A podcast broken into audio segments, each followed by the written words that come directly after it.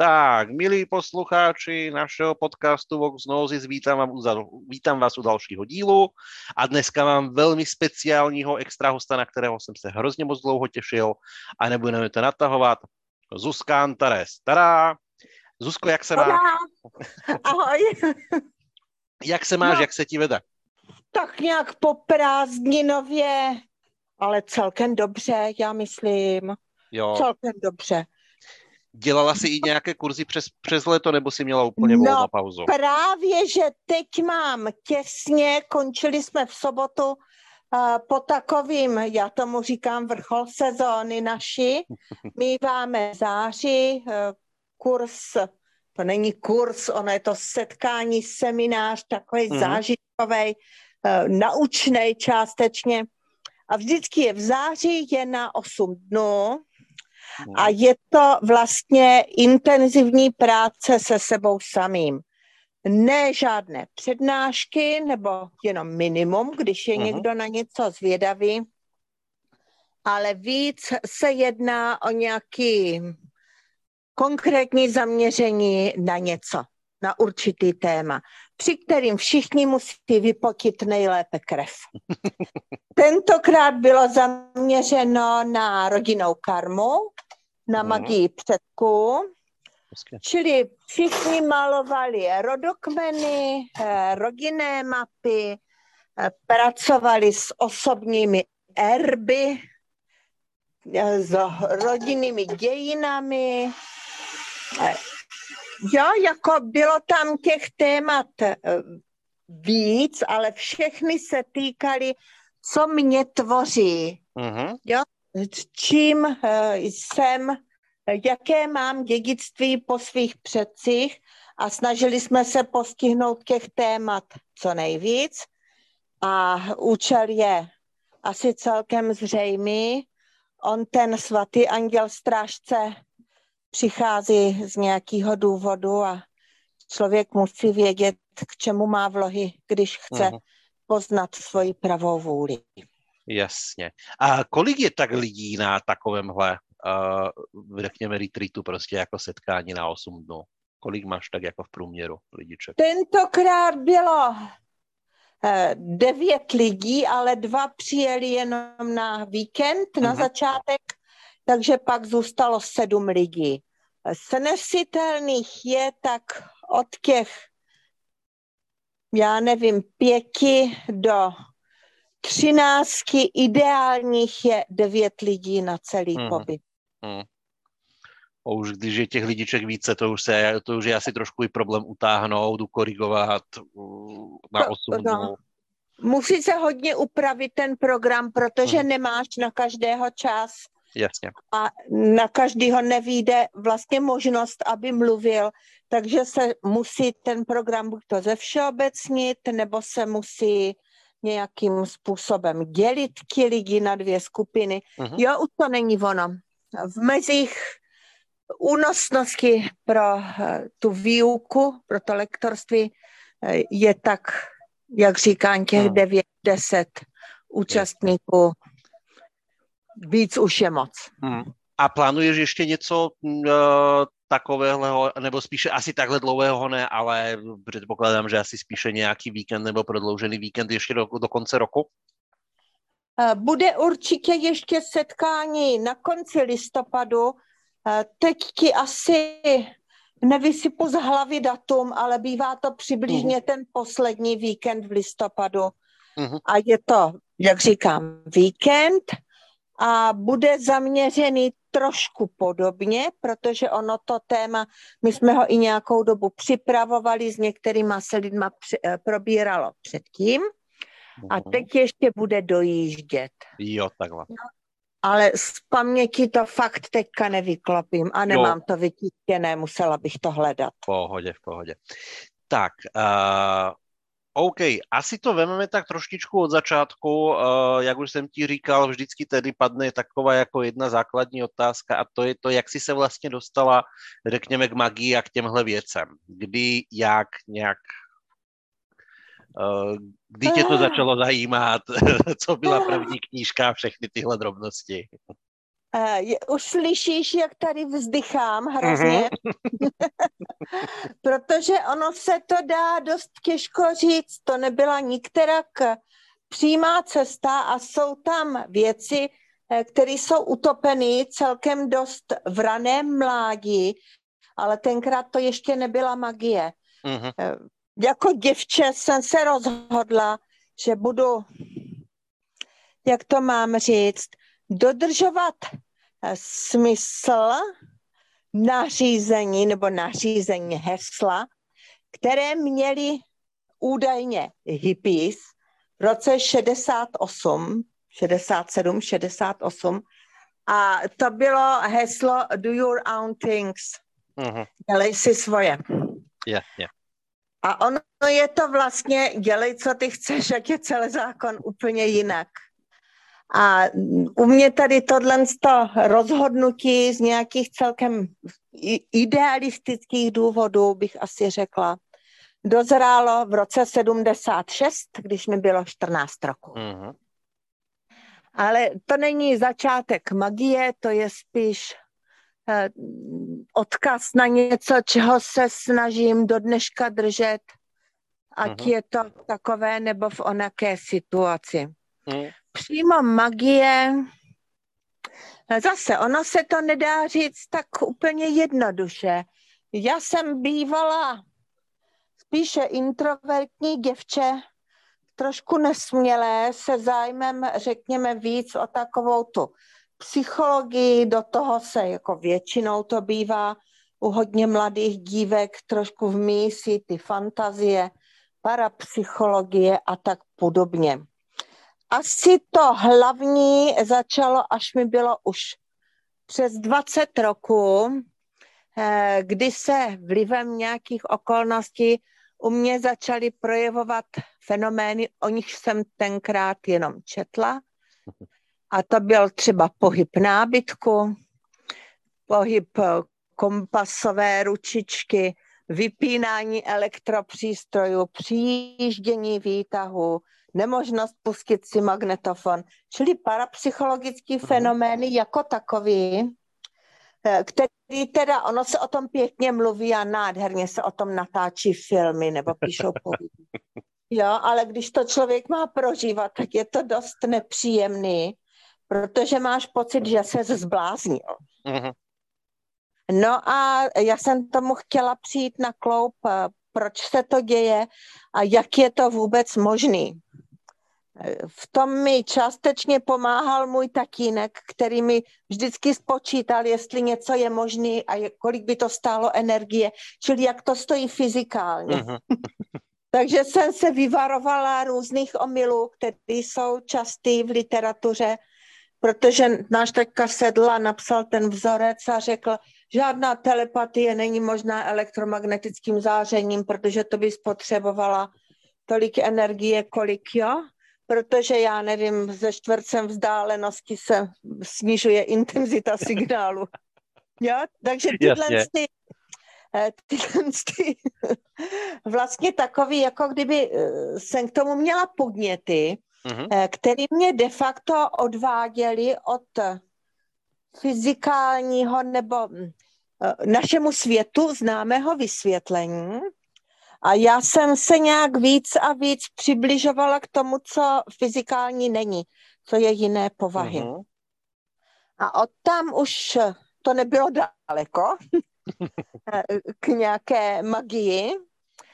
A e, vlastně jsem se k prvním knížkám, a už ti neřeknu přesně, který to byly, Jasně. ale vím, že tam byl určitě nějaký Elifas Lévy, Eh, byli tam prvorepublikoví autoři, tenkrát vycházeli různý takový tenoučky, brožurky.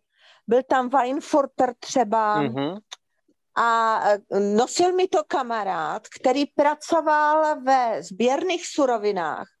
A když tam lidé přinesli ty balíky s tím sběrným papírem, tak on je poctivě proskoumal a vyzískával různé prazvláštní knihy, mimo jiné i tady tyto. No a potom jsem se už nějak jako, když jsem věděla, o co v těch knížkách jde, tak jsem se ucházela o místo knihovnice v univerzitní knihovně. Tady hmm. toto místo jsem získala, takže jsem pracovala v té univerzitní knihovně. A tady přidám takovou perličku, eh, že vlastně všechna ta okultní literatura měla signaturu začínající písmenem Z. A to znamenalo zakázané knihy. A na všech knihách se signaturou Z začínající eh, seděla jedna paní ředitelka, tam bylo těch ředitelů víc, ten hlavní, potom hmm. ten pro ty fondy pro ekonomiku, jo? Yes, nevím, jak tomu říkalo, jestli ředitel nebo jak. No a ta na tom seděla a to doslovně měla to ve své kanceláři zamčené v neprůhledné skříni. Oho. A nedalo se k tomu dostat. Takže eh, byla jsem úspěšná v univerzitní knihovně jenom částečně, ale to bylo v době roku 89 a tam mm-hmm. už mhm. se pak hodně věcí změnilo. Jasně. Jiný můj kamarád organizoval první výstavu ezoterického zboží v Brně. Bylo to v takovém tom gotickém domě naproti kostela u Jakuba. Jo, asi vím, asi vím. A měla to, eh, měla to firma Uránia a tam jsem si koupila své první tarotové karty v roce 1990. A který samozřejmě... to byl tarot? Prosím? Že a který to byl tarot? No samozřejmě Crowley. On byl jednak jako kdyby nejhezčí a jednak jsem krátce předtím koupila první dva díly eh, Reví Horus, uh-huh která byla o Kraulim. A tu reví Horus na té čáře u stolečku prodával právě tento kamarád, který mm. pak organizoval tu výstavu.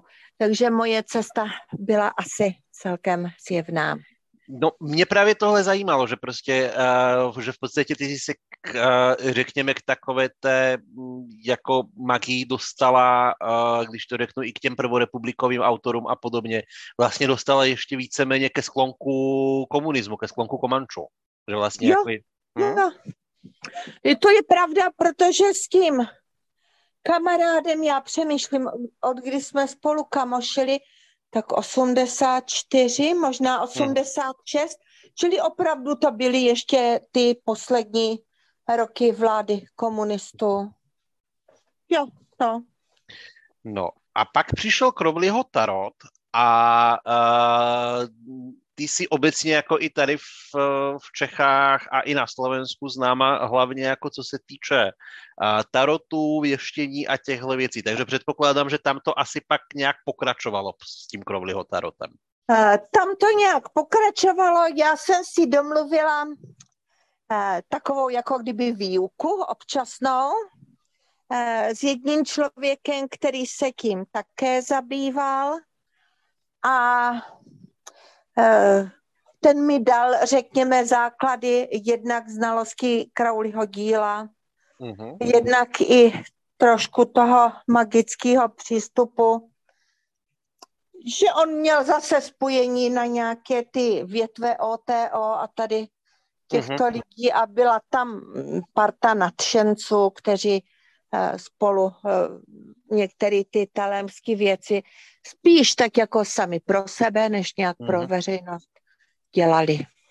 Jo, protože já jsem právě měl za to, že, to, že v České republice ta telema začala fungovat až trochu později, ale z toho mi vychází, že v podstatě tady už hned na začátku těch 90. let. Že no, už v osmdesátkách. Já jsem 80. se k tomu přidala 92. Mm-hmm. 92 si myslím, musela bych trochu pátrat v paměti, Jasně. ale takhle přibližně. A to už bylo zaběhnuté uh, v té době a uh-huh. oni se stýkali, no, plácnu od konce 80. let. Hezké. Hm? To je, protože jako tady měl totiž to jako občas uh, měl člověk pocit, že tady prostě jako 40 let nic nebylo víceméně, ale spíše bylo a tak jako skrytě a uh, jako ty lidi spíše jako naplňovali, naplňovali tu, uh, tu formu toho slova okultní. No, no a... to máš asi pravdu, protože činnost ve, veškerých spolků eh, byla vlastně přerušená.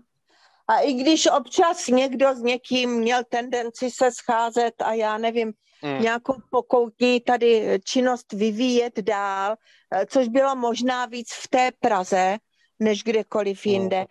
tak ono, jako když se to dělá takhle pokoutně a Eh, než smíš s kým a furt se někoho bojíš, tak ono to stejně je taková práce, která je trochu na prd. Pak hmm. se o tom dobře vykládá, co jsme všechno prožili a jak jsme to zvládli, ale de facto eh, trošku tomu upírám hodnotu. Chápu, protože prostě člověk více musí uh, času a energie věnovat tomu, aby ho nechytli, než te samotné řeknu praxe a, hmm. a studio s jo, těma lidma. Jo. Hmm to se pak ztrácí. No, dobrá, tak to máme v podstatě nějak 90 tarot a to si ještě pořád asi fungovala v té knihovně. A uh, kdy jsi vlastně otevřela věštírnu, nebo kdy jsi začala tak jako nějak, řekněme, full-timeově a profesionálně uh, se věnovat uh, věštění? Počkej, tak já ti do toho skočím. Okay. V knihovně jsem skončila v roce mm-hmm. 90. Tam byly hrozný třenice Eh, z místní eh, organizací KSČ, jak se lidi k sobě chovali. Jasně. A ono to moc prostě nešlo, jako jo. Nebudu říkat, že to byla vina jenom druhých, já jsem taky asi kolikrát eh, se zase vůči těm ostatním nechovala nejlíp. Jo, ale tak se nějak tady toto přerušilo. Já jsem se potom vrátila na pozici prodavačky do obchodu s domácími potřebami a potom jsem se rozhodla, že budu podnikat. Uh-huh. A nejdřív první moje, tenkrát nebyly živnostenské listy, ale registrace o samostatné činnosti, nebo nějak tak se to jmenovalo. A moje první registrace byla jako ochranka. Okay. Já, já jsem v té době prošla uh, nějakými výcvikovými kurzy, Mm-hmm. Takový to přežiky a tak v tehdejší uh, podobě, jo. Te, teď je to zase trošku Jasně. jinak a je to tvrdší a já jsem starší, už bych do toho nešla. A uh, tím jsme začínali tenkrát s mužem oba mm-hmm. a potom jsem se rozhodla, že si otevřeme obchod a zároveň s tou obchodní živností nebo nějak těsně po ní, bylo to v tom roce 92, jsem si žádala o e, živnosták, to už byl živnostenský list na vykládání karet. Protože jsem si říkala, že když e, se budu chtít věnovat čemukoliv duchovnímu, tenkrát se tomu ještě ani asi neříkala magie, uh-huh. tak že bych neměla mít práci, která mě od tohoto bude odvádět. Takže jednou z prvních činností bylo to, že jsem si eh, pořídila mikrovlnou troubu, abych nemusela vařit. vařit. A druhou bylo, že jsem začala podnikat v takovým jako víceméně eh, duchovním oboru. Mm-hmm. Tehdy byly kartářky velice vzácné. My jsme byli asi tři v Brně. Okay. No a tím pádem se dá říct, že to bylo, nebudu říkat výnosný, ale jako dalo se z toho vyžít, mm-hmm. jo. Jasně. Ten výdělek celkem bez větší, bez větší eh, námahy stál celkem za to.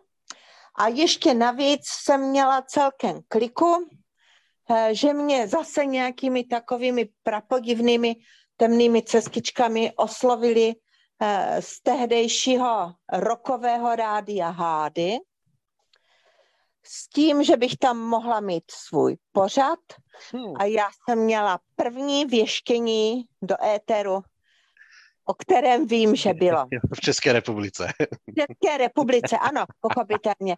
Mývala to jsem ani netušil. Jsem, mývala jsem to od půl dvanácté do dvanáctky, jestli si vzpomínám dobře a zavolali si tam tři lidé na výklad, takový ten krátký výklad, uh-huh. písnička, výklad, písnička. a potom byla ještě s pravodajskou redakcí nachystaná politická otázka. Mm. Takže jsem tam měla během půl hodinky čtyři vstupy. Jo, to, jako, to asi bylo i celkem slušné tempo v tom čase, když jste byli jenom tři na celé Brno, tak jako asi fakt jako i těch, i těch zákazníků, jak to bylo vzácné, tak asi bylo hodně. Hmm. To máš úplnou pravdu. Eh, lidí bývalo hodně, já jsem tenkrát si v tom třeba ještě taky neuměla udělat pořádek, takže mnohdy jsem v té věštírně eh, seděla, já nevím, od dopoledne až dlouho do večera. Uh-huh. A bylo to i celkem nepříjemný. Pak si to člověk naučí nějakým způsobem třídit, protože soustředit se na jednoho člověka po druhým je celkem dost namáhavý a oni taky tři za sebou maximálně stačí, ale ne patnáct. Jo, no. Jo. Je... Takže je, je pravda, že těch lidí bylo hodně, eh, bylo jich neskutečně moc, když to vemu jako z dnešního pohledu. Mm-hmm.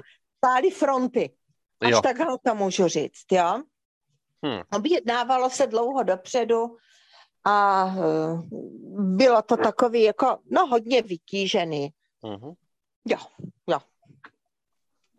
A uh, takhle to fungovalo dokdy, respektive uh, jak dlouho fungovalo, anebo ne, že fungovalo, ale kdy začali ty uh, další lidi, co dělali, co se začali věnovat věštění, přibývat? V takovém tom, když to řeknu, komerčním rázu. Já si myslím, že celkem rychle, že jo. hodně lidí se chopilo toho, že je to dobrá příležitost k výdělku, bylo tenkrát třeba ale i hodně těch podvodných léčitelů. Mm, jasně. Jo, čili mělo to i stinné stránky mm. a myslím, že tak jako když začínali, myslím, že to byly v roce 2000 nebo 2001, začal na nově pořád věštírna. To si možná i trošku nějak jako matně pamatuju jako dítě, popravdě. To mi něco říká. Věštírna. Jo, věštírna. To uh-huh. bylo tak nějak kolem roku 2000, já mám pocit, že něco po. A to bylo zase, to se objevilo hrozně moc věžců. A zároveň jsem měla pocit, že tímto pořadem se trošku eh, to téma věštění jakoby zvulgarizovalo. Uh-huh. Jo, že pak už to mohl dělat úplně každý a tam nastal totální zlom, tím, že se Jasně. ty díly odvysílali. Jo, už to přestalo být tajemný, už to bylo takový jako, no televizní. Ta mm. eh, přijme člověka a vyplivne použitého účinkujícího. Jo, no a já mám tak trošičku pocit, že ono to vlastně víceméně zůstalo do dnešní doby, že ono už se to jako zpátky nevrátilo. A už se to ani nevrátí, hmm. protože uh, už je to prostě komerční činnost úplně normálně. Jo, ale zase jako třeba s pozitivním pohledem vnímám to, že mnozí lidé uh, přestali chtít vědět, kolikátého příštího měsíce potkají toho pravého Jo, čili ty otázky začaly být trochu poučenější, než to uh-huh. bylo původně. Je poznat, že i v tomto funguje jakási osvěta. Jo. No, sice jenom maličko, ale funguje. Budič. A věštíš doteď, nebo už si to pověsila na hřebík? Eh, nepověsila, věštím doteď, ale uh, už to víceméně nikde moc nepropaguju. Uh-huh. Jenom sem tam si dám inzerát někam, já nevím, na web. Tady mám kartářek v Brně, jo, tak tam klidně přidám jo. nějaký svůj, svůj malý profil zdarma, uh-huh. protože nemám potřebu se tady v tomto nějak jako realizovat nebo zase přehnaně uh-huh. zhánět ty klienty, na to jsou ti mladší, tak klidně si užijou.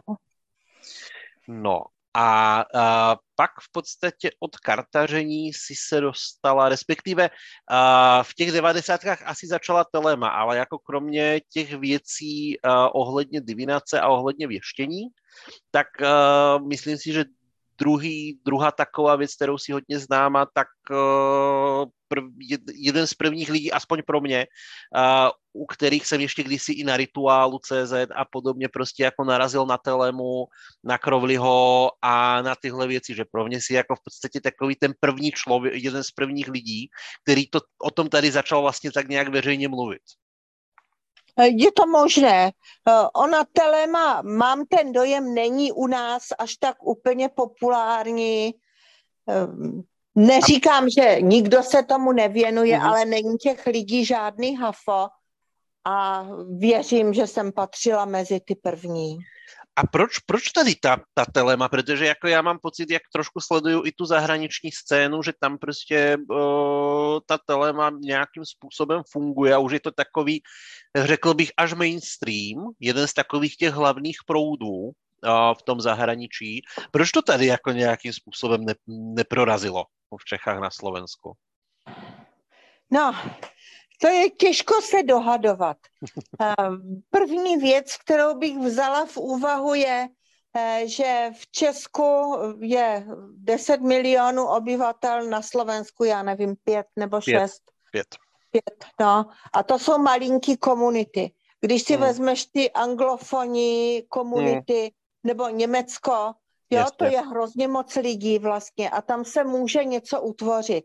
Mm-hmm. Ale tady na těch malých dvorečcích, kolik lidí má náladu se zabývat takřka denně eh, nějakým studiem, protože jinak to nejde. A furt něco číst a pořád něco hledat a dostudovávat a do toho teda nějaká práce na sobě.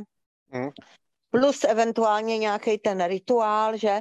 A ono se do toho nikomu nechce. To je soustavná práce, eh, které buď to jako hodně obětuješ a pak něco můžeš eh, dosáhnout, a nebo prostě odpadneš, a nebo hmm. je z toho nějaká jednodušší eh, verze magie. Jasně. Jo, a tady z deseti milionů lidí jich nemůže být tolik, aby hmm. utvořili větší skupinu. Jasně. Jo, když si vezmeš ty plácnu, že já nevím, anglicky mluvících, kteří jsou v dnešní době bohatě propojení tím internetem, je 200 milionů, 500 milionů, hmm, já nevím, chápu. jo? To je mhm. obrovské množství lidí a tam už se dá říct, že se něco konstituje. A podle mě to začíná tady uh, tímto. Mm-hmm. Mm. No, to jako, jako je pravda, my jsme se o tom bavili se Sarkirem v podcastu, že v dnešní době prostě, uh, a ne, možná ani ne v podcastu, a jenom, jenom jsme o tom tak nějak jako krafali, že dnes prostě jako uh, obecně sehnat lidi uh, a dát je dohromady k jakékoliv nějaké soustavnější, stabilnější, hlubší magické praxi, je v podstatě jako poměrně zásadní a velký problém. Já to, já to vnímám jako tím, že si, uh, jsem se hodně dlouho věnoval tomu zlatému svitu a mm-hmm. těmhle věcem tak taky. Prostě jako já mám tak jako tři možná čtyři lidi, o kterých, eh, se kterými si o tomhle umím promluvit, který tam šli nějak dál, nějak hloubš, ale vlastně jako i dát dohromady nějakou partu lidí a udělat, řekněme, tady jako nějaký chrám funkční, který by opravdu fungoval na nějaké měsíční bázi eh, a tak je to hrozný problém prostě sehnat ty lidi. Fakt to nejde. Jo, no je to pravda, těch směrů je hodně a pozornost je mezi ně roztříštěná.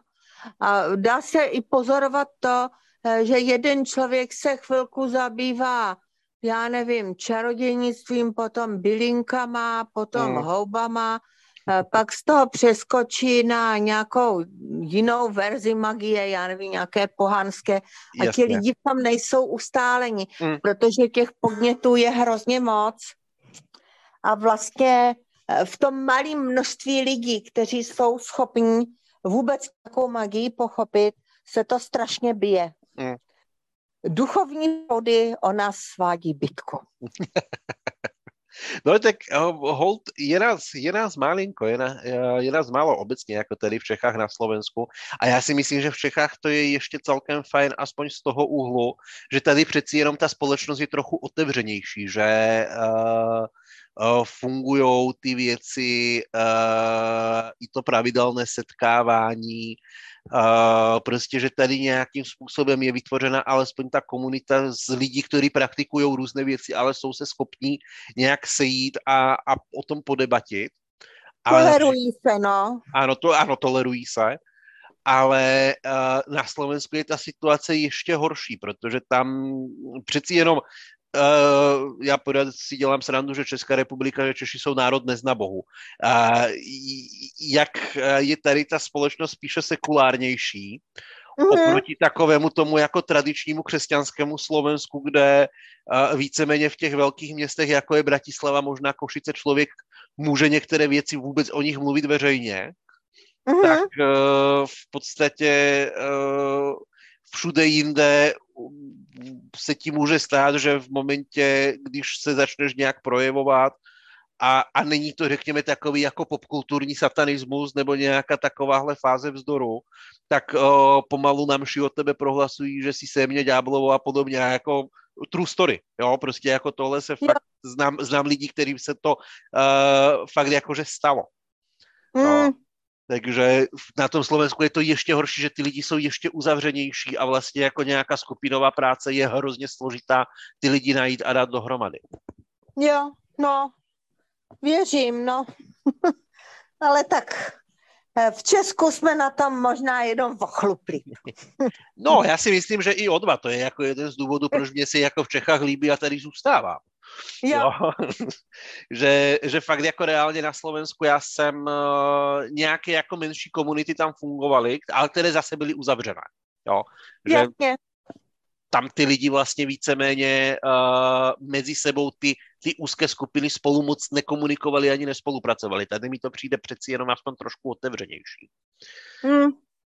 No, OK, no to, to, jsme trošku jako zdrbili magickou scénu. Zdrbili jsme magickou scénu, ano, to je taky na Ale tak oni už jsou, jako posluchači už jsou zvyklí, oni vědí, že tak jakože rýpu do některých věcí. Ale mě zaujalo uh, to, jak si jako uh, naťukla takovou tu roztříštěnost, že dneska jak je velký, jak je přístup ke spoustě zdrojům, takže ty lidi vlastně u ničeho moc nevydrží. Já obecně jako radím lidem, že když se mě zeptají, co mají dělat, říkám, tak si najděte nějaký systém, který se vám líbí. A vydržte u něj alespoň rok, ideálně tři. A uvidíte. No, to je minimum. No, a jako úplně nejnutnější minimum, jo. Já říkám no. rok, ideálně tři, a pokud do toho vydržíte čím déle, tím lépe. Ale prostě zkuste aspoň tuhle dobu vydržet, jo. No, to máš pravdu, ale eh, ono je potřeba eh, jako do toho investovat ten čas. Mm. Ten čas je tam hlavní, protože eh, peníze už dneska poletují a pro mnoho lidí už jsou věci sehnatelné celkem levně, i když třeba nejsou úplně majetní. Máme na knížky antikvariáty a tak mm. podobně. Ale když eh, mluvím o knížkách, jo, tak mm. oni eh, jako lidi musí ty knihy zvládnout přečíst. A to i takový, který jim na první přečtení nic neřeknou a budou se divit, což je to za blbost a říkat, já tomu nerozumím. A pak si to přečtou třeba za pět let a už tomu budou rozumět ano. líp a za dalších pět let už to pochopí třeba úplně. Nebo bude to naskýtat zase jiný obraz. A to čtení je tam hrozně důležitý. Eh, čtení a spolupráce s někým. Hmm. Protože eh, jsme takoví, co jíme. A teď myslím jídlo hmotné, ale ty informace, jo, to jídlo Rozumím. duševní a to jsou ty knížky. Mm. A když budu číst hodně knížek, já nevím, o religionistice, o historii, o magii, o různých nějakých duchovních směrech, tak teprve pak mi to nevědomí vyplivne nějaké závěry vlastní, eh, jakým způsobem si ty informace zpracovává. A když ti lidé jenom čekají, že něco, jako přijde nějaký úspěch, už to dělám dva měsíce a musí se mi podařit rituál, tak nepochopí, proč ten rituál se jim nepodaří, a nebo je to takový spíš trošku nabarvený na růžovo, jak se to hmm. povedlo, ale není to úplně ono. Protože to je moc brzo. To nevědomí je pomalý. Než se něco uděje, tak to trvá ten rok. Ano. Jo, ty dneska něco přečteš a řekněme tak do roka z toho máš jakýsi závěr. Jo, ten mozek si to přemílá ze všech stran a vlastně postupně eh, dovytváří to tvoje poznání a tvoji osobnost prostřednictvím tvých schopností, jak jsme se o tom bavili na začátku v souvislosti s tím eh, setkáním naším minulým. Jo, takže uh, oni lidi čekají, že uh, přijde rychle nějaký výsledek a když ten výsledek nepřichází, tak u toho nesetrvají mm. a nevěnují ten čas a uh, to je hrozný průser, protože uh, duchovní věci jsou reciproční. Co do toho dám, to se mi vrátí v nějaké podobě. A když mám pocit, že mi něco nic nedává, tak je to proto, že já tomu něčemu taky nic nedávám. Jo. Hmm. Hmm. Je. ale, ale je pravda, je pravda, že to, a já mám pocit, eh, že čím dál tím víc je to směrováno prostě na tu, uh, řekněme, rychlost. Ani ne na ten úspěch, respektive na tu funkčnost, ale na tu rychlost, aby se co nejdřív něco stalo. Prostě co nejdřív prostě chci ten výsledek. No jo, no tak když se podívej, jaký filmy se točily před 50 lety a jaký se točí dnes. Jo, jako všechny podněty okolo nás se rychle střídají a ten mozek je na to navyklý a neumí se trvávat v klidu. Hmm? Já právě jako jeden, jeden můj uh, oblíbený autor zahraniční Jason Miller, tak uh, tohle jako hezky rozebral v jednom podcastu, v jednom rozhovoru a on říkal, uh, s nástupem smartphonů jsme v podstatě ztratili čas na přemýšlení, protože pořád jsme zvyklí prostě jako si spát do hlavy nějaké informace a uh, už to není tak, že prostě cestujeme v autobuse nebo uh, stojíme v řadě někde na poště a máme čas chvíli se zastavit a přemýšlet, ale chytneme ten telefon do rukou a prostě jako a projíždíme ty Facebooky a ty sociální sítě a podobně. A vlastně jako tím pádem se člověku trošku vytrací ta magie, protože vlastně není, to nevědomí nemá úplně prostor tam pracovat, není tam ten klid na to. No jo, to máš přesně, to máš přesně pravdu tady toto. Jo, otročení těm mobilům je dost nepříjemné a já se tomu hodně bráním do dneška. Mám už 14 dnů svůj první opravdu chytrý telefon. Do té doby jsem vystačila s hloupým nebo s polohloupým. Eh, je potřeba tady tomuto věnovat péči a prostě no. se ovládnout a ten telefon nenechat, aby nám do všeho kecal. Yep. Oni, on, oni jsou zatím zase nějaké bytosti. Jo, jsou jakýsi druhy bytosti, které ovládají to kolektivní nevědomí. Podle Steinera jsou to bytosti luciferské, které souvisí s lidskou píchou, to je individuální záležitost. Potom jsou to bytosti ahrímanské, uh-huh. A ty souvisí s potřebou být opojen. To už jsou ty obchody, uh-huh. jo, to blikání a mít, mít, mít, Jasně. vlastně co. Uh-huh. A pak jsou bytosti asůrské a ty jsou nejsložitější, protože jsou ryze kolektivní, Čili jeden člověk s nimi nezvládne bojovat, musí bojovat celé lidstvo. A ty souvisí s internetem, s televizí, s, já jim říkám časožraví démoni. Jo, a to je hezký, to je hezký název. To a velice výstižný. Velice mm, mm, výstižný. Mm, mm, Ale uh, teďka si mi vlastně naťukla ještě jednu věc. Uh, díky za to, že si vzpomněla toho, toho Steinera, protože uh, já mám pocit, že tady většina lidí uh, vlastně Steinera víceméně jako autora který je podle mě celkem jako i důležitým článkem v nějaké, v nějaké znalosti těch, té západní magie a podobně. Je, je, je hodně důležitý a tady, no, já mám pocit, že tady v podstatě nikdo, nikdo ho nezná. Když jsem se bavil, tak vždycky ty jako, je fajn a dobře si prostudovat Blavackou a Steinera a Steinerovo dílo, No a to tady jako mám pocit, že málo kdo řekne povětšinou. No, to je pravda. A trošku si za to může, abych tak řekla, Steiner sám. Eh, protože kecal úplně do všeho a ne vždycky eh, to bylo oprávněné.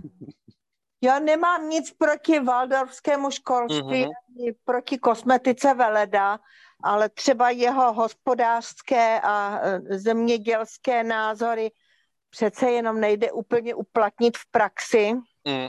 Když už neřeknu, že je to úplně mimo, jo, trojčlené hospodářství. Jasně, tak, jasně, jasně. Jo, takže a ono to může lidi hodně mhm. odradit.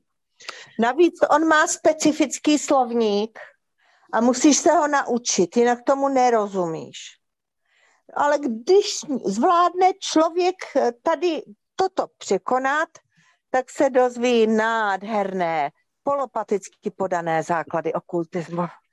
A uh, co by si tak jako na začátek, kdyby někdo chtěl tak jako trošku nazřít do Steinerova díla, uh, co by si doporučila tak na začátek?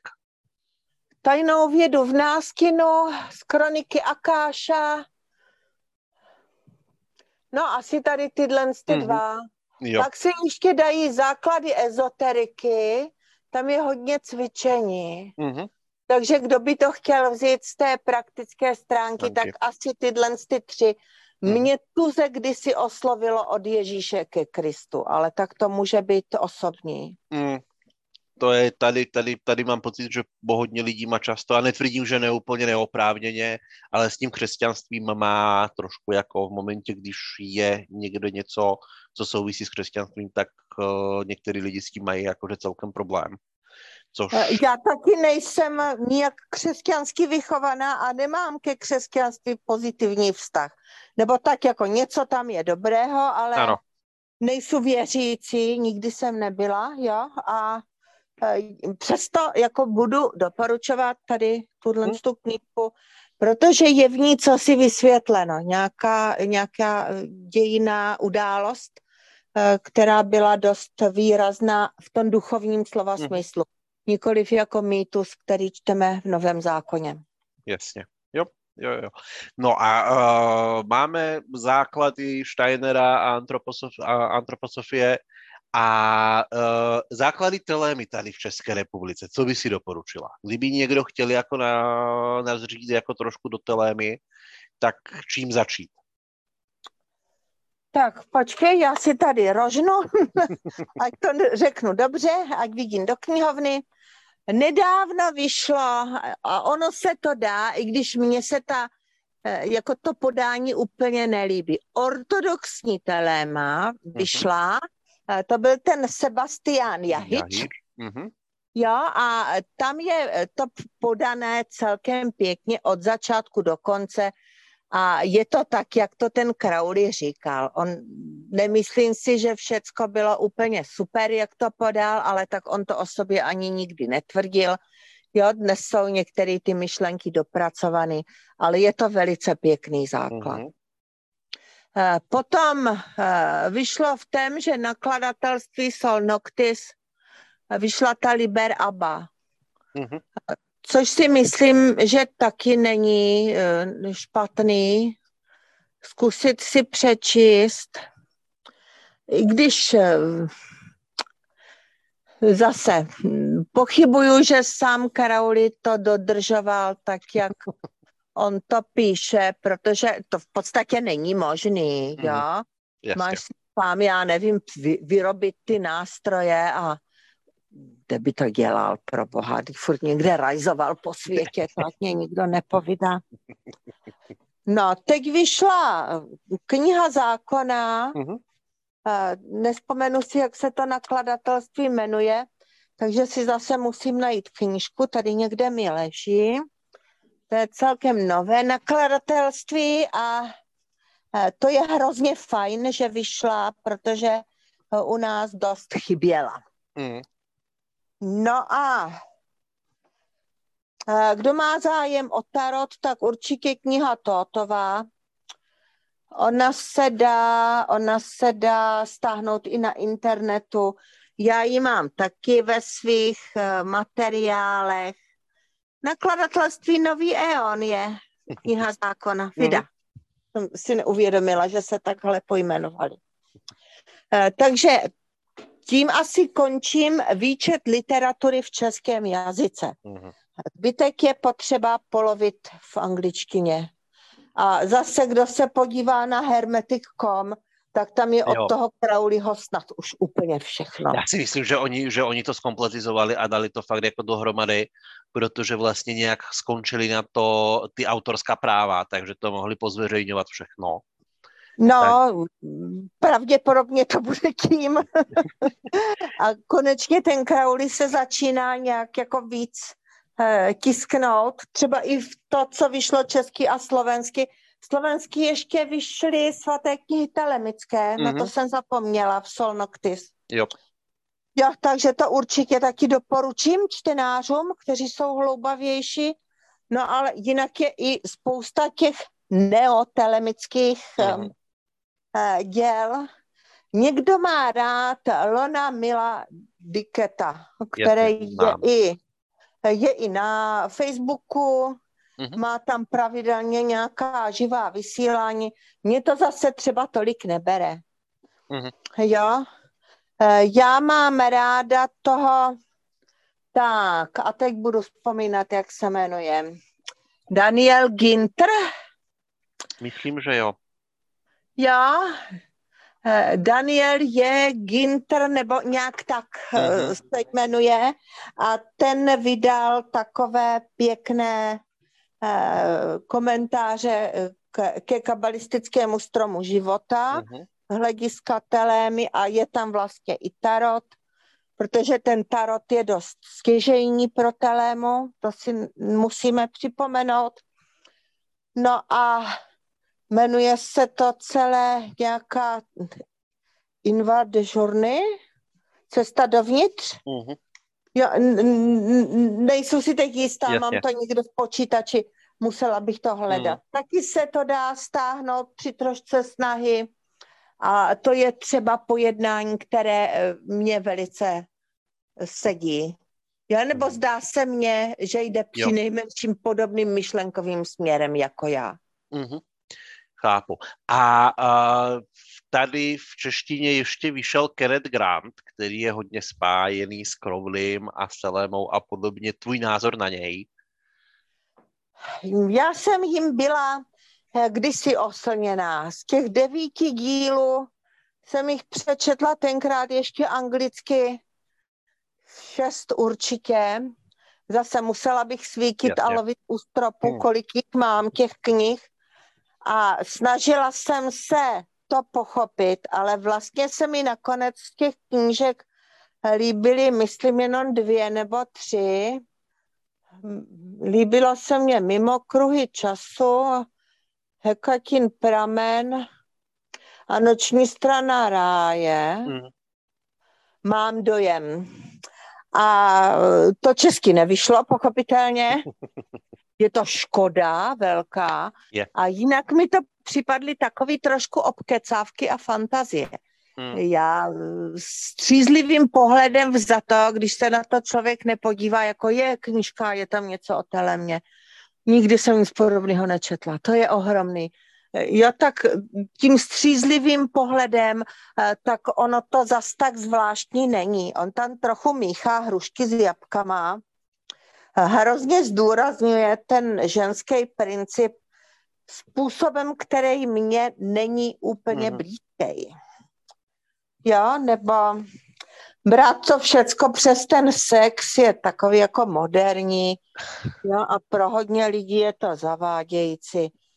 Běžte s tím všichni do háje.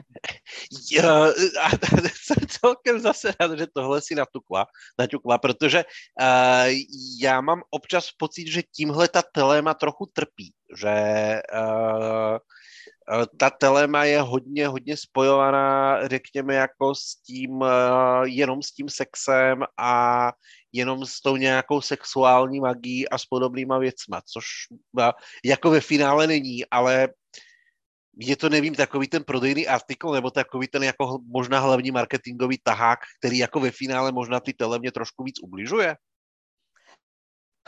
Ty jsi řekl, že si myslíš, že to tele mě trošku škodí. Já si myslím, že jí to dělá doslova medvědí službu. Hmm. Eh, protože pak už lidi spojují téma sex a teléma a ono to tak není. Eh, krásně to napsal sám Crowley. Teď si nespomenu, v čem to bylo, eh, že vlastně sexualita je formule tvoření a o tu v té telémě jde a sexualita je pouze pochopitelná, je doslovná. Ale jinak jde v zásadě v telémě o spojování protikladu mm-hmm. a jejich vzájemné sjednocení nebo dokonce zrušení. Mm-hmm. Ať o tobě nemluví jako o jedné, nejbrž jako o žádné, že z knize zákona. Čili zrušit nějaký protiklady proti sobě. Mm-hmm. A ten sex nebo to sexuální opojení, to vyvrcholení je jenom doslovným vysvětlením mm-hmm. toho principu. Jasně. A když to někdo chápe jako na té nejhrubší úrovni, no tak co s ním, no? Ale tak jako je pravda, že tam už pak jako člověk jako moc té vody nenamoutí. Ale mně to přijde jako na jedné straně, na jedné straně mi to přijde škoda, že uh, to tak nějak je posouváno a, a že ty telemiti si to vlastně dělají sami. Občas no, to máš ale pravdu tady toto. Jako je to škoda, je to blbý, ale tak jako vysvětlit to lidem. A ne, že bych se o to nepokoušela. Ale moc to na úrodnou půdu asi nepadlo, že? Eh, zatím to není úplně ono. Přiznám se. Ale třeba se blízkne na lepší časy. Udělám si reklamu, pochopitelně. Teď mi vychází nová knížka tarot pro pokročilé uh-huh. a teléma pro úplné začátečníky. A tam jsem se mnohé tyto základní věci pokusila vysvětlit.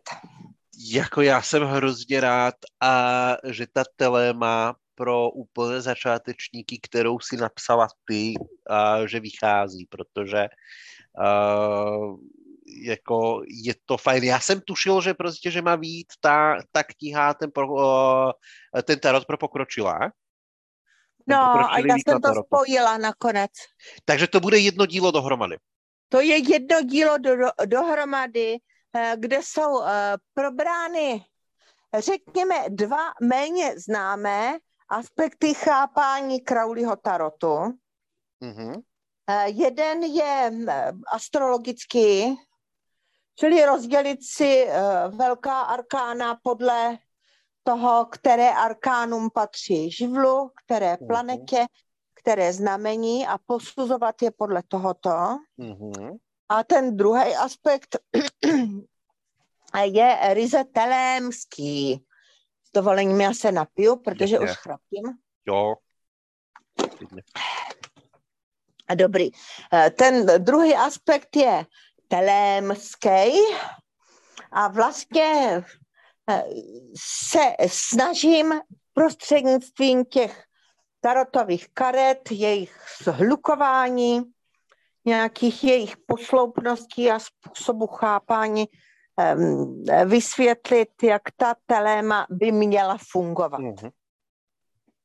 Jestli se mě to podařilo, to zatím čert suť. Ale já jsem, já jsem fakt jako za to rád, že uh, něco, něco podobného tady v uh, českých a slovenských končinách vyjde, protože uh, mám trochu pocit, že i spousta, řekněme, mladších ročníků, jak už jsou jazykově zdatnější. No. A, a jak se dostávají k těm zahraničním zdrojům nějakým způsobem, a, tak uh, že ta tele má možná jako chytne trochu druhý dech tady v České republice. Mám takový jako možná trošku tušák. A že by bylo hrozně fajn, uh, že tady prostě začínají ty knížky o, to, o ty telemě prostě vycházet a o tom Crowleyho díle. E, to si myslím, že bys mohl mít pravdu. Zase tady jako jednak ta jazyková zdatnost je hodně důležitá. My jsme nikdo umět, eh, neuměli mluvit v obráceně. Já do dneška anglicky pouze čtu. Mm-hmm. protože jsem se naučila rozumět těm knihám, číst ty knížky, ale když bych se s někým měla domluvit, tak vyblekotám tři slova. Mě to v tu chvilku prostě nenapadne. Já nemám hmm. praxi, já mám praxi ve čtení. Jasně. Jo, a dneska už je to úplně jinak. My jsme se učili rusky, oni se teda chvála čertu učí anglicky, takže někam zapadají, jsou schopni konzumovat nějakou literaturu, hmm. jo, něco si dohledat, protože většina těch věcí je dostupných v angličtině. Jo. Někdy sice na ruských serverech, ale v angličtině. No, já jsem právě o tomhle uh, před nedávnem jsem, jsem dělal takový jako krátký podcast za zamyšlení a já jsem říkal, když, se, když byste se mě zeptali, co se máte naučit, jaký jazyk, jako první žádná latina, starořečtina, sanskrt nebo podobně. Naučte se po anglicky dobře, tak, abyste byli schopni číst. Jo, jo, jo, to je pravda, protože v češtině, i když teď je to lepší a já nevím, tam prostě kluci v té Praze něco tvoří, mm.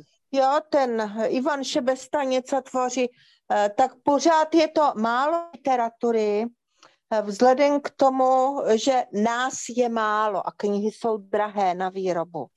A prostě vydat něco v třech stech, pětistech kusech, mm to moc nevyplatí ani tomu Jasně. autorovi, ani tomu vydavateli. Hmm. Ale když to budeš vydávat německy, tak rázem máš 300 tisíc kusů. Ano.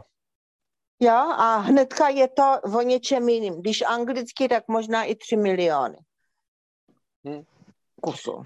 No, jako já osobně si myslím, že cesta uh, pro české a slovenské autory, řekněme, na poli magie, a obecně těchto duchovních věcí je prostě sehnat si dobrého, dobrého překladatele, Uh, protože já si zase myslím, že, spoví, že je tady spousta věcí, které prostě jako mají co nabídnout i světu směrem ven.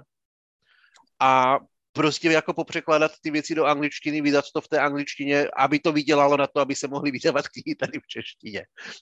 Takže takový, jako možná trošku to zní šíleně, ale za mě si myslím, že tohle je ta cesta, jak by to mohlo fungovat aby tady vycházela nějaká rozumná literatura. E, to je dobrý nápad, no ale chtěla by to poctivé agentury, e, aby to ten autor nemusel zařizovat sám, protože v tom je přece jenom splet nějakých předpisů, e, ve kterých je potřeba se vyznat a v každé zemi jsou jinak. Ale určitě by to mohlo fungovat, tady toto. Hmm. Hmm.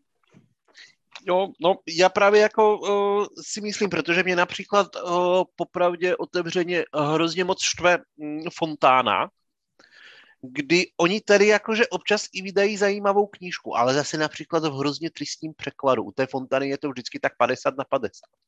Jo. Hmm. Já nevím, kdo jim ty knihy překládá, ale a plus jako někdy i uh, ty díla, které vydávají, prostě uh, pro mě z nějakého mě neznámého důvodu uh, vydají autora, kdy ta knížka je jeho druhá už v poradí. A jo. většinou navazuje na tu první. A ta první je v angličtině a není do češtiny přeložena vůbec. Takže vlastně to dílo vyjde takové jako úplně vytržené z kontextu. Mm. No, a vlastně vyjde se to úplně účinkem. A netuším, proč to dělají takovým nešťastným způsobem. To taky netuším a všimla jsem si toho. Je to škoda, no. Je. Co na to jiného říct, než je to škoda? Je, protože tady jako těch vydavatelství zase, které vydávají tuhle literaturu, pokud to nebereme takové jako typickou úplně jako tu pop ezoteriku, tak jich moc není, není. no. No, je to, je to takové jako, a vím i od tebe, že prostě jako vydat knížku a zabezpečit to celé je jako, není to úplně jednoduché, jak si spousta lidí představuje. No, není a neznamená to, že když knížka stojí tři stovky, tak autor dostane 290 korun, jak to hodně lidí nazdává. Jo, jo. Jo, to právě jako, já si myslím, že momentálně jako tady v Čechách a na Slovensku psaní o magii, pokud člověk fakt jako, že nedělá nějakou jako, fakt jako nějakou těžkou takovou tu pop ezoteriku, tak jako uh, vydělat se tím nedá, podle mě. No moc ne, moc ne. Je k tomu potřeba mít něco, eh, co trošku vynáší, jo, Mhm. nějakou další činnost. Já můžu věštit, Mhm. brát žáky. jo, a knížky prostě tak, když se zadaří, tak se zadaří, je to fajn. Když se Mhm. nezadaří, nedá se nic dělat. No a chtěl jsem si ještě zeptat, když už jsme u toho, uh, u těch věcí i kolem peněz a těch, uh, spíše takových těch ostatních činností. A co se týče, vím, že ty nějak otevíráš vždycky jednou za rok uh, nějaké kurzy, které jsou dlouhodobější. A co vlastně jako uh, momentálně, respektive asi předpokládám, že už je otevřeno, respektive, že už není Je možnost... otevřeno vlastně jako kdyby teď od září. Mhm. Ještě pořád se dá přidat, eh, kdo by Mhm. měl zájem.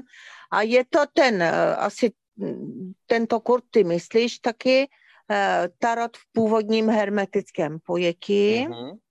A je to čtyřletý studium. Je vedený po staru ještě korespondenčně. Ne nutně tak, že člověk dostává dopis, i když i to si někteří přejí, že rádi dostávají dopisy a nikdo jim nepíše. Ale jinak se pochopitelně dá posílat i elektronicky.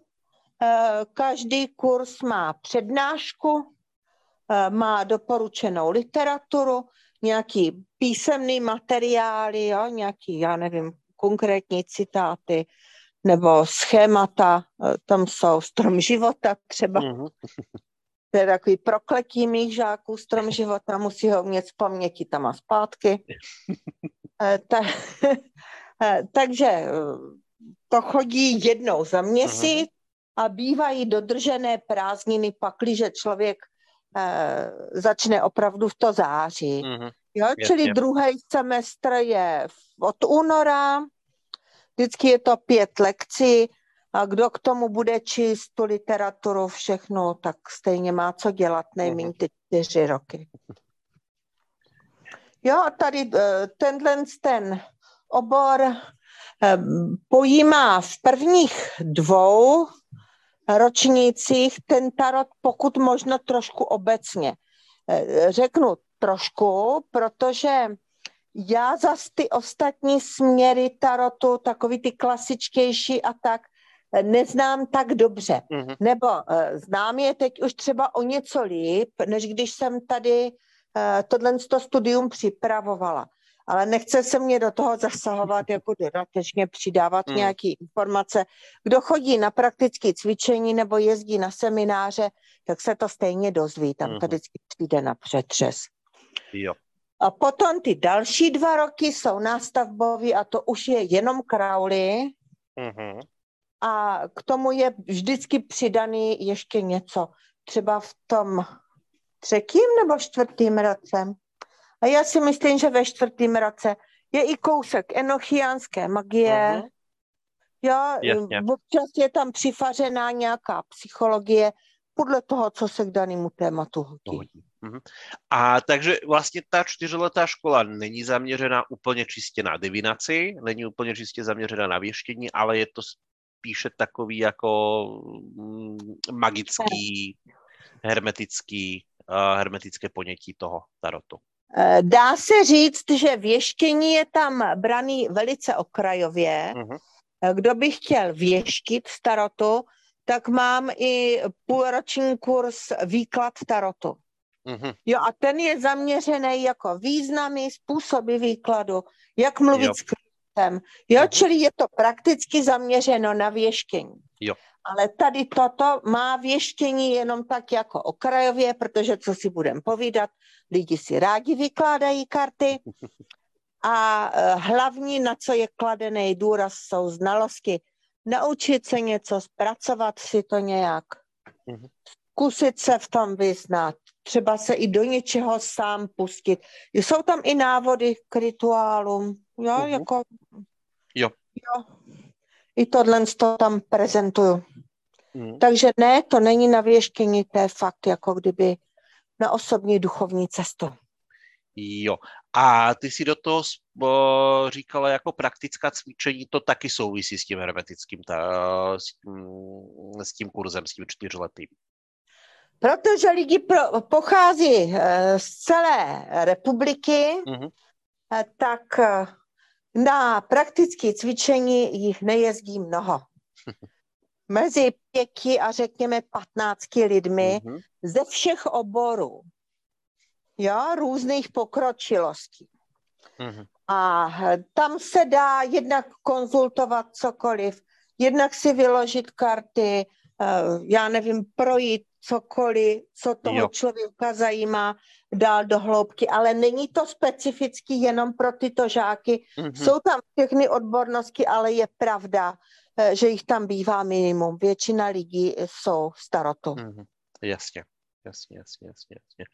To je jako uh, skvělé, protože uh, za mě si nemyslím, že by bylo takovýhle uh, kurzu tady v České republice teďka přemýšlím, jestli vůbec někdo podobného ražení dělá vůbec. Oni bývají spíš ty na ten výklad. Mm-hmm, právě. Jo, a někdy jsou uh, taky jako kdyby dlouhodobější, tak se to většinou dělá jako webinář, že? Mm. Tehdy, když jsem to připravovala, tak nic takového nebylo. Internet byl v plenkách doslova. A nebo jsou v současné době kurzy, já nevím, poznejme velká arkána, jo. a tam ještě řeknou velkou arkánu, že? A je to na víkend třeba. Jo, s tím, že tam ráno vždycky přijdeš a odpoledne odejdeš, ještě hmm. ke všemu. Takže člověk se tam na to úplně nesoustředí. Není to jako kdyby s tím noclehem, což mně připadá důležitý, mm-hmm. protože lidi si hodně vzájemně pomůžou, jsou nějak ano. naladění a už se neodlaďují zase na svůj domácí život. Mm-hmm. Líp jim to leze do hlavy. A obecně za mě si myslím, že i vůbec takovéto společenství a ta komunita je u těchto věcí jako důležitá, protože jak ty lidi mají možnost i mezi sebou trošku o tom krafat, a ono se to tak i hezky propojí, vytvoří to v podstatě takové jako hezké pole, energie na ten víkend, kdy ty věci prostě lépe zaklapávají prostě do sebe, podle mě. Jo, to říkáš eh, velice pěkně a ještě to má jeden aspekt, že když ten člověk bude mluvit se mnou jako se svou učitelkou, tak já mu něco řeknu mm. a on řekne, a tak jako ona si to myslí tak, ale já si to myslím takhle. Ale když za ním přijde pět ostatních a řekne jim, ty vole, ty seš ale pitomej, jako, když se na to podívej z jiné strany, tak ono najednou, jako to má ano. daleko větší účinek, protože je tam zrcadlení těch ostatních lidí, kteří hmm. nejsou vnímáni jako nějaký ten šéf, jo, který ho můžu nebo nemusím poslouchat. Jo, jo, jo, jo, to je, jako, já jsem fakt rád, že aspoň někdo tady tohle dělá, protože a, a řeknu to na rovinu takhle kvalitně, protože... Děkuju, pěkné uznání. jo, ne, ne, ale jako, když se podívám, tak opravdu uh, tohle je za mě taková jako jedinečná věc tady v České republice, protože fakt jakože netuším, pokud to ne, nevemu na nějaké jako vyloženě u, velmi úzké specifické obory typu například astrologie, tak vlastně tady jako nikdo nedělá uh, po, v podobné formě dlouhodobě na čtyři roky, každý měsíc k tomu doporučená literatura. Uh, prostě tohle je za mě, tohle je za mě fakt jako oproti té české scéně prostě světelný roky předem. Vím, že v zahraničí tyhle věci fungují, některých se i účastním, řekněme, na dálku, ale uh, je to tady, tady, tady ty lidi, nevím, z nějakého důvodu na to, jak asi, nevím, nejsou zvyklí, nebo není potom poptávka, co si myslíš? Eh, já to neodhadnu, protože když si vezmeš tu astrologii, tak ta u nás kvete všemi hmm. barvami prostě. Těch astrologů je hodně, nejsou to lidi, kteří nabízí vypracování horoskopu, ale kteří se kolikrát o tu astrologii zajímají jenom tak, jo, jaký tam jsou aspekty a hmm. proč jako eh, královna umřela právě dnes a jaký tam byl aspekt a co se hmm. stalo jindy, když byl tento aspekt jsou ochotní o tom prostě mluvit a teoreticky to rozebírat pořád. A já si vzpomínám, že u nás byl jenom Turnovský, já mm. nevím, Stříbrný a ještě možná někdo, jo, že mhm. těch astrologů vlastně v téže době, kdy já jsem začínala starotem, eh, tak bylo mm, jako málo, ale od té doby obrovský nárosty. A tady těch zájemců o tarot, magii a hlubší poznání moc nenarostlo. No, to, uh, ale takhle zase na druhé straně on velmi podobný problém je i v zahraničí. Jo? A já právě teďka mám pocit, jak trošku jako sleduju i tu astrologickou, i tu magickou scénu, a že to začíná být uh, díky některým, některým jedincům, to zase začíná být takové to, že astrologové se vrací trošku k magii a magové se vrací trošku k astrologii. Což by nemuselo být ve výsledku špatný, ano. no. no. Já si myslím, že by to oběma skupinám hodně pomohlo. Hmm. No, protože uh, ona přednedávnem, někdy, myslím si, že no, přednedávnem, už je to vlastně minulý rok, a um, vyšla kniha Power of Asteria od uh, dvou italských autorů, mm-hmm. ale v angličtině a která má vyloženě za cíl, oni jsou poměrně schopní astrologové, ale i poměrně schopní mágové. A vlastně jo. je to taková ta astrologie, je to astrologie pro mágy. Jo.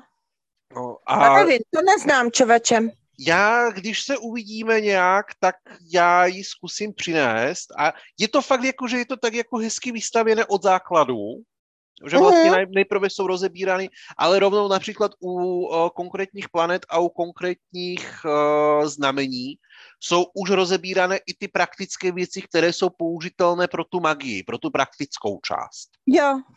No, a vlastně jako ta knížka je postupně vystavěna tak, že vlastně postupně rozšiřuje ty znalosti a pak se opravdu jako věnuje využitím lunárních domů v magii a uh, trošku se to vrací zpátky k helenské astrologii a k domicíliám a prostě jako uh, k takovýmhle jako různým záležitostem a právě jak se to dá upotřebit v té magii, nejenom uh, řekněme v té, v té astrologické práci. Jo, tak to může být dobrý, já se ráda podívám, když to někam doneseš. Někam, někam to budu muset, někam to budu muset přinést, no. No, jako, uh, ale fakt ta úroveň těch, těch kurzů tady, já jsem si o tomhle akurát přednedávno, když jsem byl na návštěvě na Slovensku, a tak jsem se bavil s jedním mým kamarádem uh, o úrovni rejky kdy on byl ještě člověk, který si tu rejky opravdu dělal někdy jako začátkem devadesátek když z toho no. ještě nebyl biznis, hmm. jo, a uh, kdy v podstatě jako aby člověk dostal to první zasvěcení, tak ho dostal, pak měl minimálně nějak půlroční nebo roční pomalu Musel čekat, no. A zkušební dobu. Jo. Jo, a pak prostě dostal to druhé zasvěcení a to šel v podstatě někam jako týden uh, víceméně jako se jenom meditovalo, jedla se rýže. Mm-hmm jo, takový jako hodně dlouhý retreat a dostal vlastně ten druhý stupeň. A ten Já třetí mistrovský... že to tak bývalo, no. No, no a, a teďka v podstatě jako člověk dostane tři stupně během víkendu. No a ono už to přestává tím pádem mít tu hodnotu. Ano. A nevím, nakolik ti lidi opravdu umí léčit. Nenechával jsem se od nikoho léčit, ale vím, že tím původní že to bylo trošku jiný a že měli třeba i, jak bych to řekla, jakýsi odpovídající životní styl ano. tomu, že se snaží léčit, jo? že se snažili být vlídní na ostatní. Ano. Teďka to nepoznáš, že je někdo léčitel, chová se furt stejně, že? Mm, eh, jeden můj kamarád to pojmenoval tak, tak víš, on je vždycky jednodušší zasvěcovat a brát za to prachy jako léčit. Hmm. No, což podle mě jako, co se týče rejky, tak to jako celkem hezky vystihuje prostě jako a, to, kam to sklouzlo. Podstatu, no. Hmm. no. Což taky jako je hrozně škoda, že uh, vlastně jako celkem fajn funkční léčebný systém uh, se víceméně zvrhnul uh, tady v tohle, no ale jako asi to má možná taky jako nějaký svůj důvod. No. Těžko říct, já tady do rejky zasvěcená nejsem, hmm. znám jedno z povídání, protože pochopitelně jsou baba zvědavá, tak se poptám, Uh, takže to nemůžu soudit, jo, hmm. jako nechci se o něčem vyjadřovat, o jo, čem jo. nic nevím. Chápu, chápu, chápu, chápu. Jo, ale, ale jako já jsem tím chtěl jenom narazit na ten princip, že uh, fakt máš tady v podstatě jako jedna jediná, jeden jediný člověk, kterého znám, který má jako nějaký soustavnější, dlouhodobější kurz, uh, ve kterém se jde do hloubky. Jo, že možná jako svým způsobem jdeš i trošku proti proudu. Než, Je to možné. Že než to, než to, než to bývá tady, tady v Čechách na Slovensku momentálně běžné. Jo, kdy například v tom zahraničí se zase k tomu zpětně vrací. Jo, a k dlouhodobějším kurzem, intenzivnějším, kde je po lidech požadována nějaká praxe, aby něco studovali, aby se něčemu věnovali a podobně. A řádově minimálně jako v měsících, někdy opravdu mm. i v mhm. letech. Jo. Yeah. Jo, což uh, tady zatím jsme k tomuhle jako nedospěli. A možná to období přijde. Já bych věřila, že jo. Nebuďme pesimisté. No, já mám takhle, jako já mám obecně pocit, že uh, tady ty věci dobíhají možná díky těm komančům tak trošičku jako uh, později, později. Jo, že je to takové, že jsme v tomhle takový jako, co taky jako nikdy nemusí být úplně na škodu, ale že jsme v některých věcech jako pořád to jde rychle, oproti tomu, uh, jak se to vyvíjelo v tom zahraničí, protože oni měli podstatně víc času na to a my už v podstatě jako jenom, nechci říct, že vyzobáváme, ale vlastně jako už jenom aplikujeme ty věci, na které si oni kolikrát přicházeli, ale někdy mám pocit, že taky, jako i když se podívám na pohanskou komunitu, tak uh, že tak jako celkem hezky kopíruje tu historii v tom, jak to bylo v těch 80 90 a jak se to například vyvíjí momentálně a podobně že prostě jako ten doběh je možná někdy trošku delší. No. Ty tak, ono jednak je to logický, protože všechny společnosti mají pravidla svého vývoje a když to někde šlo tak, tak je hmm. pochopitelný, že jinde to jde podobně. A k té konzervativní povaze, já už bych to asi ani nesváděla na ty komanče, ale spíš si myslím, že eh, Čechy a Morava jsou zatíženy velice konzervativním smýšlením. Hmm. Nedůvěrou k novinkám. Hmm. Já asi to bude nějaký jako dějiny, eh, to nechci spekulovat, Jasně. ale připadá mi, že by mohl být problém i v tom, hmm. že když přijde nějaká novota, tak všichni jsou jako ochotní se na ní podívat, ale nikoliv se do ní pustit. pustit. Mm-hmm. Dobrá, OK, tak uh, zkusme přejít ještě na nějakou optimističtější tému. Jasně. a, to se pěkně zakecali. Ano, ano, ano, ano, ale uh, je možnost i někde vidět nějak, na nějakých přednáškách nebo veřejnějších, uh, děláš ještě takovéhle to něco, nebo uh, vůbec už? Já se přiznám, že já už dlouho nic veřejnějšího neorganizuju mm-hmm. a přijdu jenom tam, kam mě pozvou. Což se snažím potom dát jako známým třeba mm-hmm. nějak vědět, Jasně. aby tam eventuálně mohli přijít, ale mně to přišlo takový celkem nevděčný, tady ta práce s kým a prostě nemůžu dělat úplně všechno, tak tohle to jsem hold dělat přestala. Mm, jo, jo, jo, tomu rozumím. No, plně, plně rozumím taky s tím, jako občas válčíme. Mm. Protože ono je to občas i časově náročné, i, i, i logisticky a vymyslet to ještě, když má do toho člověk spoustu svých dalších činností, kterým se potřebuje věnovat a i, i těm světským věcem prostě jako najít se člověk musí. Uh, jsou věci prostě jako ty složenky se taky sami nezaplatí, tak mm. jako a ještě do toho pak jako organizovat nějaké větší, nebo a, a my vlastně ani neorganizujeme nějak extra velké věci, ale spíš takové jako menší, mm, tak jo. je to, je to, je to, je, je to náročné, jo, že pak jako člověk už ani nemá návadu na to.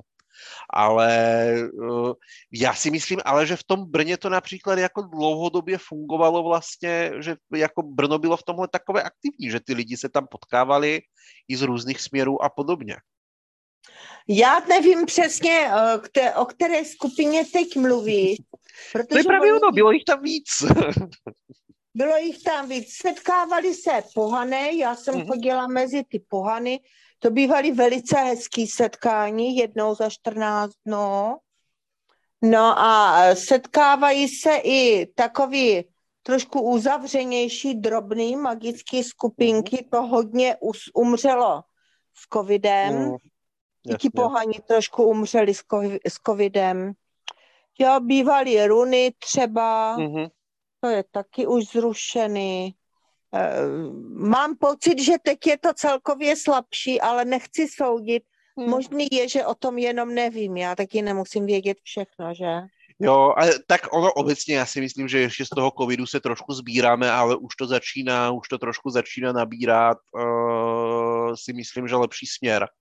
Protože Jo, to bych věřila. To bych jo, věřila. a já se ani těm lidem nevidí, nedivím, prostě uh, byla to taková jako nejistá doba, člověk něco naplánoval, pak to musel zrušit, protože se prostě bylo hmm. zakázané potkávat a podobně.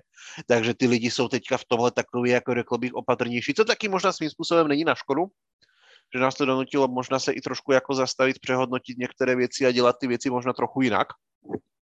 Ano, a mě to donutilo dopsat tu knihu. Nebo dopsat. Napsat její podstatnou část. Mm-hmm. Jinak bych na to neměla čas, já jsem tam sbírala hodně materiálu.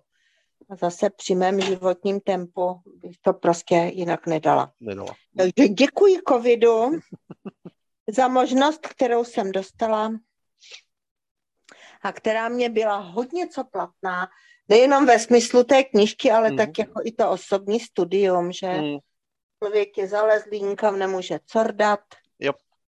tak se věnuje tomu studiu. Jo. A, a kromě vydání té nové knížky budou i nějaké dotisky? Bude dotisk Malé školy čarodějnictví. Byla.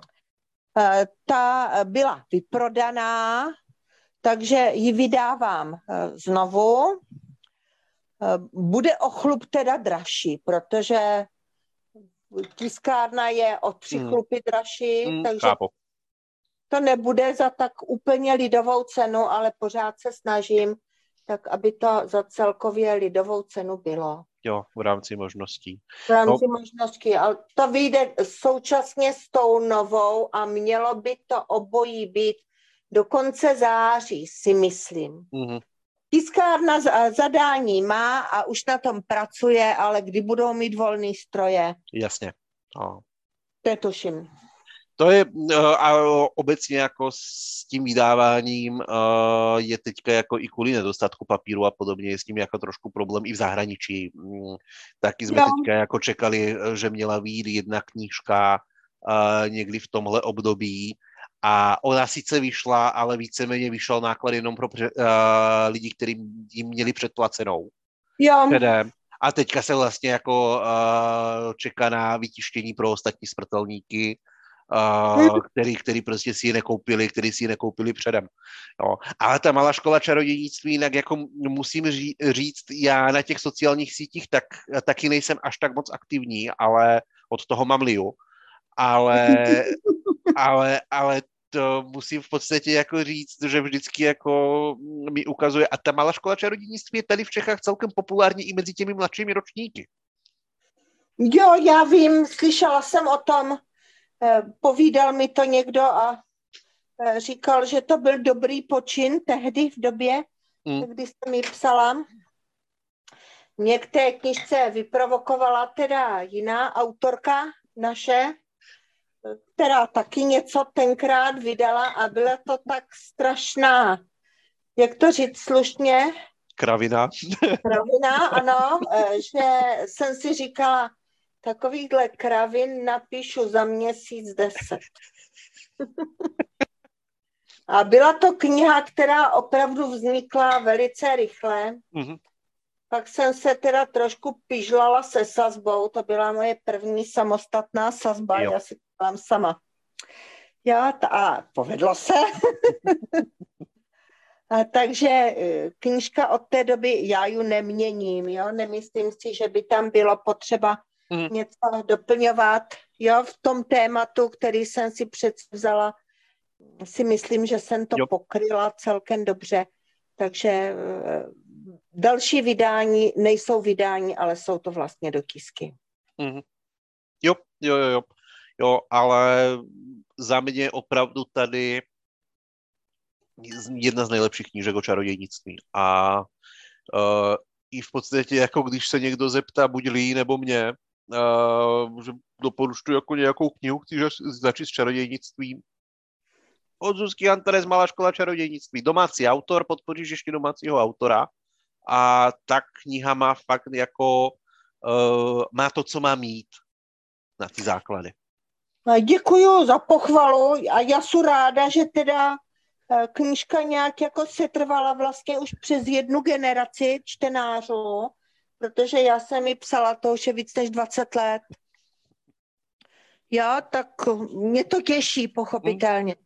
že má pořád co říct, takže se mně podařilo pojmout to téma. Tak, aby bylo přitažlivý a rozumný. Hmm.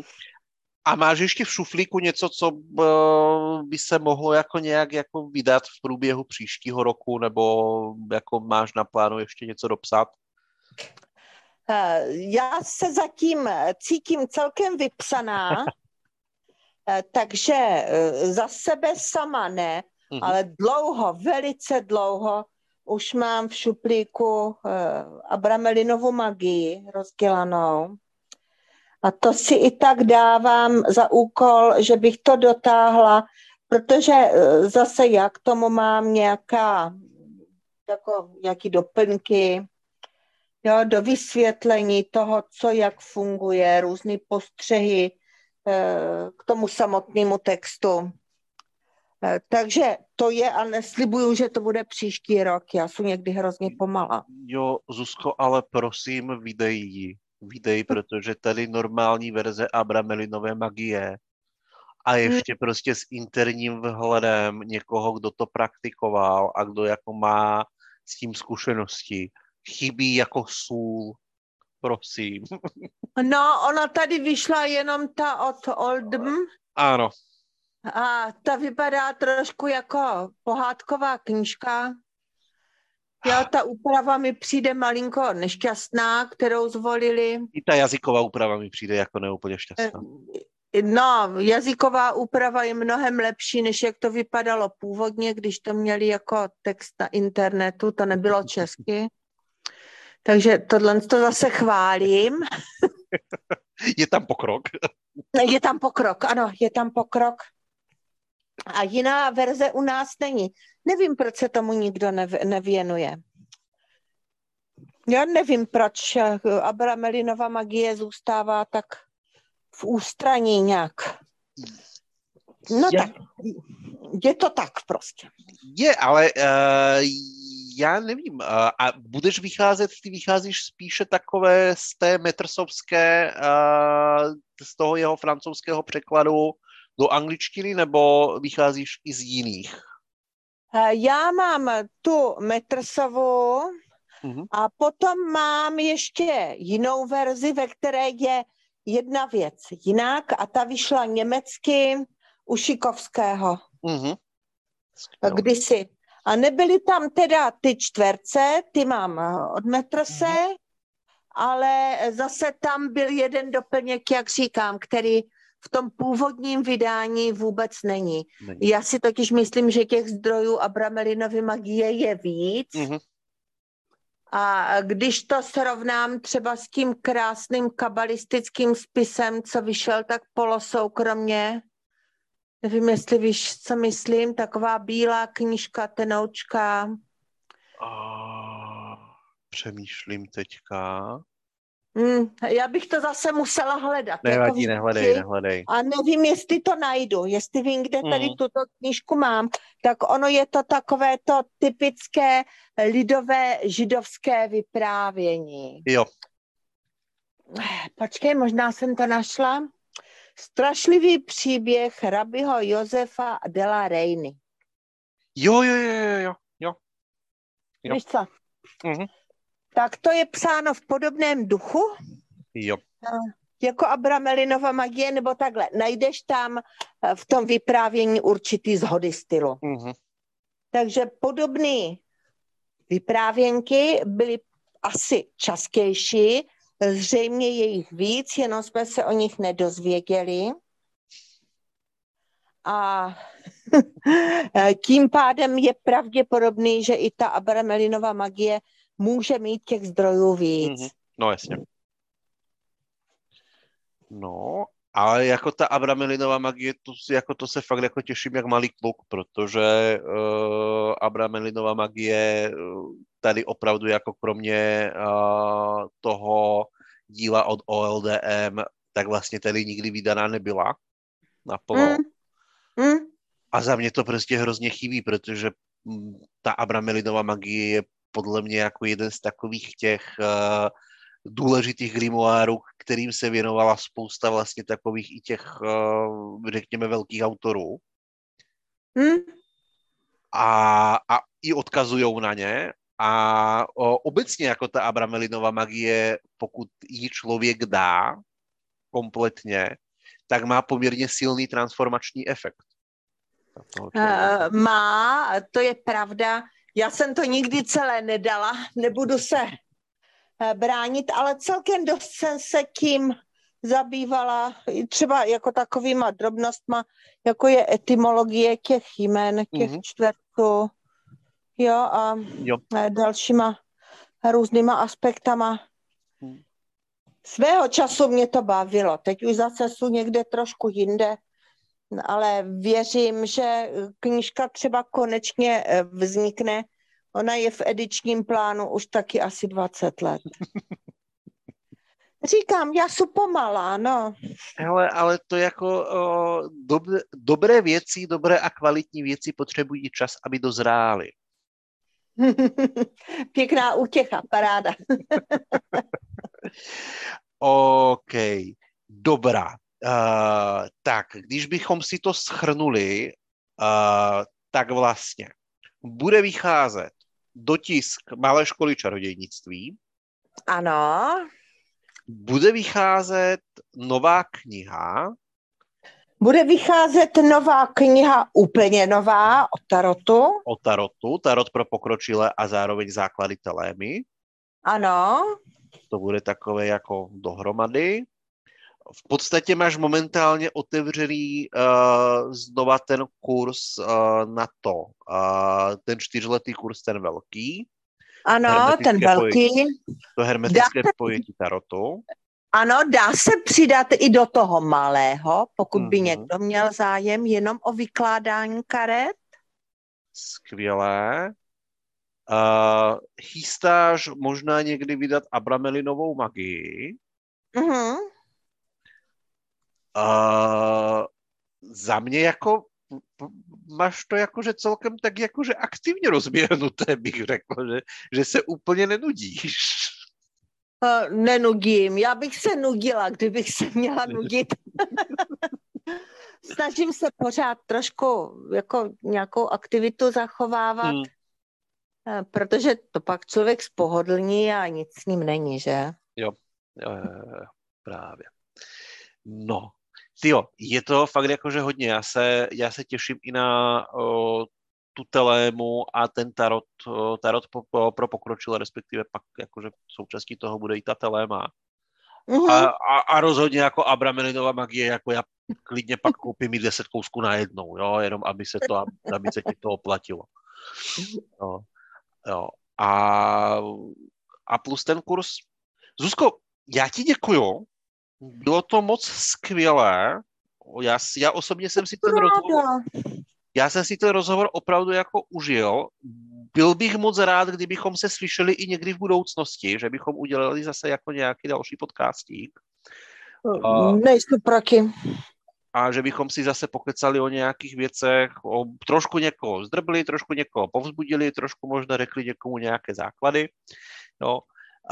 Moc ti děkuju, děkuji posluchačům, že to s náma a vydrželi až takhle do konce.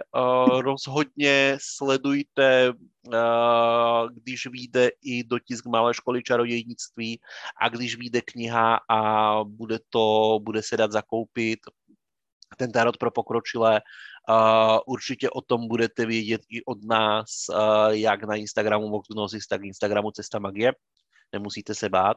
A rozhodně to vzpomeneme v novinkách, protože Zuzka, kdyby si náhodou nevěděla, děláme pravidelně jednou za měsíc, jednou za dva měsíce takové jako novinky, co zajímavého se stalo a vyšlo v Čechách, na Slovensku a v zahraničí.